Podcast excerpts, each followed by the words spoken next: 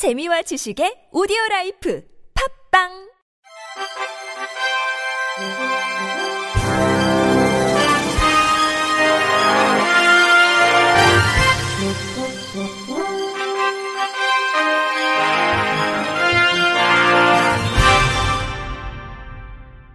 청취자 여러분 안녕하십니까? 9월 22일 금요일 KBIC 뉴스입니다.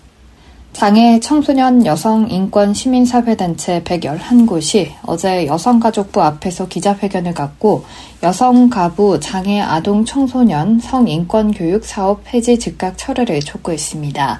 전국 여성 장애인 폭력 피해 지원 상담소 및 보호시설 협의회에 따르면 여성가족부는 지난 7일 보도자료를 통해 2013년부터 10년간 진행한 비장애 학생과 장애 학생이 참여하는 성인권교육 사업 예산을 전액 삭감 폐지하겠다는 입장을 밝혔습니다. 성인권 교육의 지자체 수요 감소와 폭력 예방 교육 및 보건복지부 발달 장애인 성교육 사업과의 유사 중복성이 그 이유입니다. 하지만 이들 단체는 지자체 수요 감소는 그 근거가 명확하지 않으며 유사 중복성이라고 하지만 여성가족부의 성인권 교육은 그 대상이 발달 장애인에 국한되지 않는다고 반박했습니다. 특히 여성가족부가 장애인 성폭력 예방의 일환으로 수립한 정책을 폐지하는 것은 매우 무책임한 결정이며 여성가족부가 성인권 교육을 10년 넘게 진행해온 이유는 해당 교육의 젠더 관점이 필수이기 때문이라고 주장했습니다. 울산 장애인 성폭력 상담센터 이 혜경 소장은 우리는 장애 아동 청소년의 성인권 교육을 통해 그들이 가해자의 행위가 사랑인지 폭력인지 구분을 할 수 있게 됐다고 하는 목소리를 듣고 성폭력 피해자를 경찰에 신고할 수 있었다며 이처럼 지속적인 교육을 통해 성적 주체로서 자기 목소리를 내는 것이 당연한 권리다. 하지만 여성가족부의 무지한 정책으로 이제 그들은 교육의 장에서 또다시 소외될 수 있다고 지적했습니다. 이에 이들 단체는 장애 학생 성인권 교육 사업 예산 삭감 복원, 차별 폭력 피해받지 않을 권리 보장, 평등과 청소년 활동 진흥 역량 정책 확대 등을 요구했습니다. 한국 세라믹 기술원 한 연구원으로부터 성희롱 폭언 피해를 당했다며 문제를 제기한 20대 장애인 최험령 인턴 A씨가 민사소송을 준비 중이던 지난 6월 지병으로 숨진 사실이 뒤늦게 알려졌습니다. 한국 세라믹 기술원에 따르면 A씨는 2020년 장애인 채용 공고로 이 기관에 인턴이 된 뒤 이듬해 12월께 B씨로부터 폭언에 시달렸습니다. B 씨는 A 씨에게 예뻤는데 지금은 왜 이렇게 뚱뚱해졌냐, 장애인이라 정규직 못 시킨다 등의 발언을 했습니다. 이에 A 씨는 지난해 5월 회사에 고충 상담을 한 뒤 10월에는 고용노동부 진주지청에 진정을 제기했습니다. 이후 지난해 12월께 인턴 계약 만료로 기술원을 퇴사했습니다. 진주지청은 A씨 진정에 대한 조사를 벌여 관련 자료를 기술원에 넘겼습니다. 기술원은 진주지청 자료를 바탕으로 올 3월 B씨에게 감봉 3개월 징계를 내렸습니다.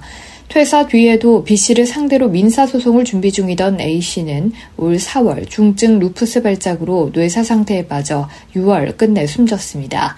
A씨 유가족들은 B씨를 상대로 민사소송을 이어가는 한편 이 일로 인한 스트레스로 A씨가 과거 알았던 루푸스가 재발했다며 기술원에 산재 신청을 하기로 했습니다. B씨도 징계가 부당하다며 기술원을 상대로 징계 불복 소송을 진행 중입니다.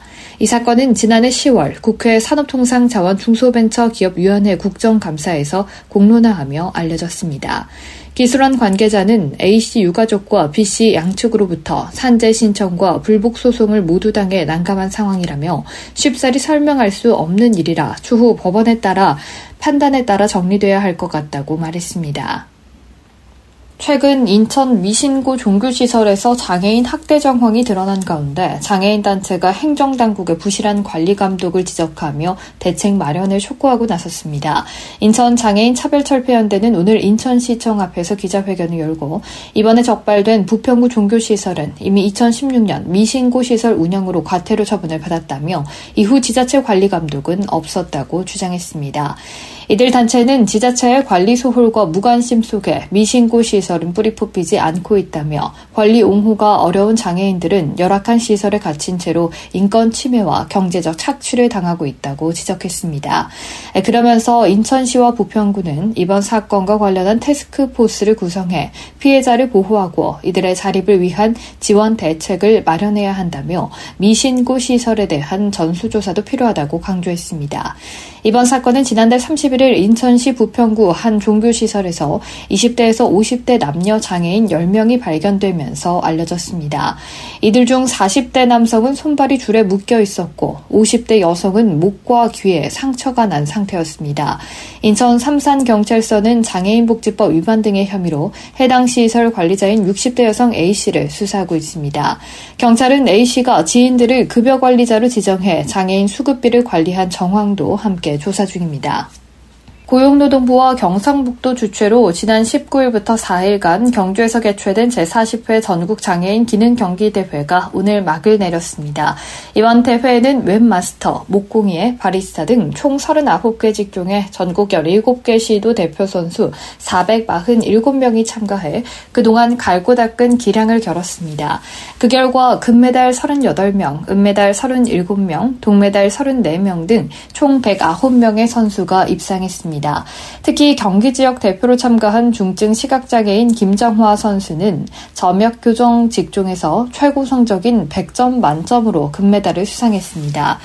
입상자에게는 메달과 함께 상금이 수여되며 해당 직종 국가기술 자격 기능사 필기 및 실기 시험 면제 혜택이 부여되고 2027년 개최 예정인 제11회 국제장애인 기능 올림픽 대회 국가대표 선발전 참가 자격도 주어집니다. 폐회식에 참석한 이성희 고용부 차관은 이번 대회에서 여러분이 보여준 뛰어난 기술과 뜨거운 열정은 장애인에 대한 편견을 해소하고 사회적 인식을 개선하는 계기가 됐다며 정부는 장애인 고용에 대한 지원을 더욱 확대하겠다고 말했습니다. SK 하이닉스는 치매 환자와 발달 장애인의 실종 예방을 돕는 행복 GPS 단말기 2,800대를 올해 한국 취약 노인 지원 재단에 무상으로 보급한다고 밝혔습니다. 행복 GPS는 GPS가 내장된 손목 시계형 단말기로 치매 환자와 발달 장애인의 위치를 보호자가 실시간으로 확인할 수 있게 해 실종 사고 예방에 큰 역할을 하고 있습니다. 올해부터 제공하는 행복 GPS는 건강 체크 등의 기능도 포함된 신규 모델로 한국 취약노인지원재단에서 선정한 대상자에게 10월부터 순차적으로 지급됩니다. 행복 GPS 단말기 지원은 SK 하이닉스 대표적인 사회공헌 활동으로 이 사업을 통해 2016년부터 행복 GPS 2만 9천여 대를 무상으로 보급해왔습니다. SK 하이닉스는 이 사업으로 행복하고 안전한 사회를 만드는 데 기여한 공로를 인정받아 지난 20일에 제16회 치매 극복의 날 기념식에서 보건복지부 장관 감사패를 받았습니다. 박용근 SK 하이닉스 2000 CPR 담당 부사장은 행복 GPS 사업이 사회적 약자를 위한 사회 안전망 구축에 기여하는 성공적인 모델로 자리 잡기를 기대한다며 앞으로도 치매 환자와 발달 장애인의 실종을 막기 위해 계속해서 힘쓰겠다고 말했습니다. 경기도와 경기도 장애인 복지 종합지원센터가 경기도 장애인 가족지원센터와 협업해 다음 달 4일까지 중증 장애인 및 보호자 여행 지원 사업 참여자 22명을 선착순 모집합니다.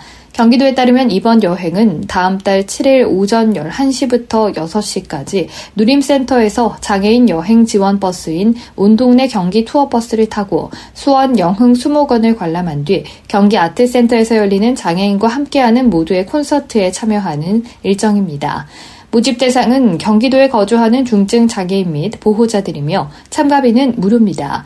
참여를 원하는 중증 장애인 및 보호자는 경기도 장애인 가족지원센터 누리집을 통해 사업 안내를 받을 수 있습니다. 최용훈 경기도 관광산업과장은 중증 장애인과 보호자들을 위한 특별한 기회로 관광과 예술 문화를 즐기며 함께할 수 있는 소중한 추억을 만들어줄 것이라며 지속적으로 장애인 및 보호자들을 위한 다양한 여행 프로그램을 기획해 장애인을 포함한 모두가 동등하게 관광할 수 있는 환경을 조성하도록 노력하겠다고 말했습니다. 이상으로 9월 22일 금요일 KBIC 뉴스를 마칩니다. 지금까지 제작의 권순철, 진행의 박은혜였습니다. 고맙습니다. KBIC.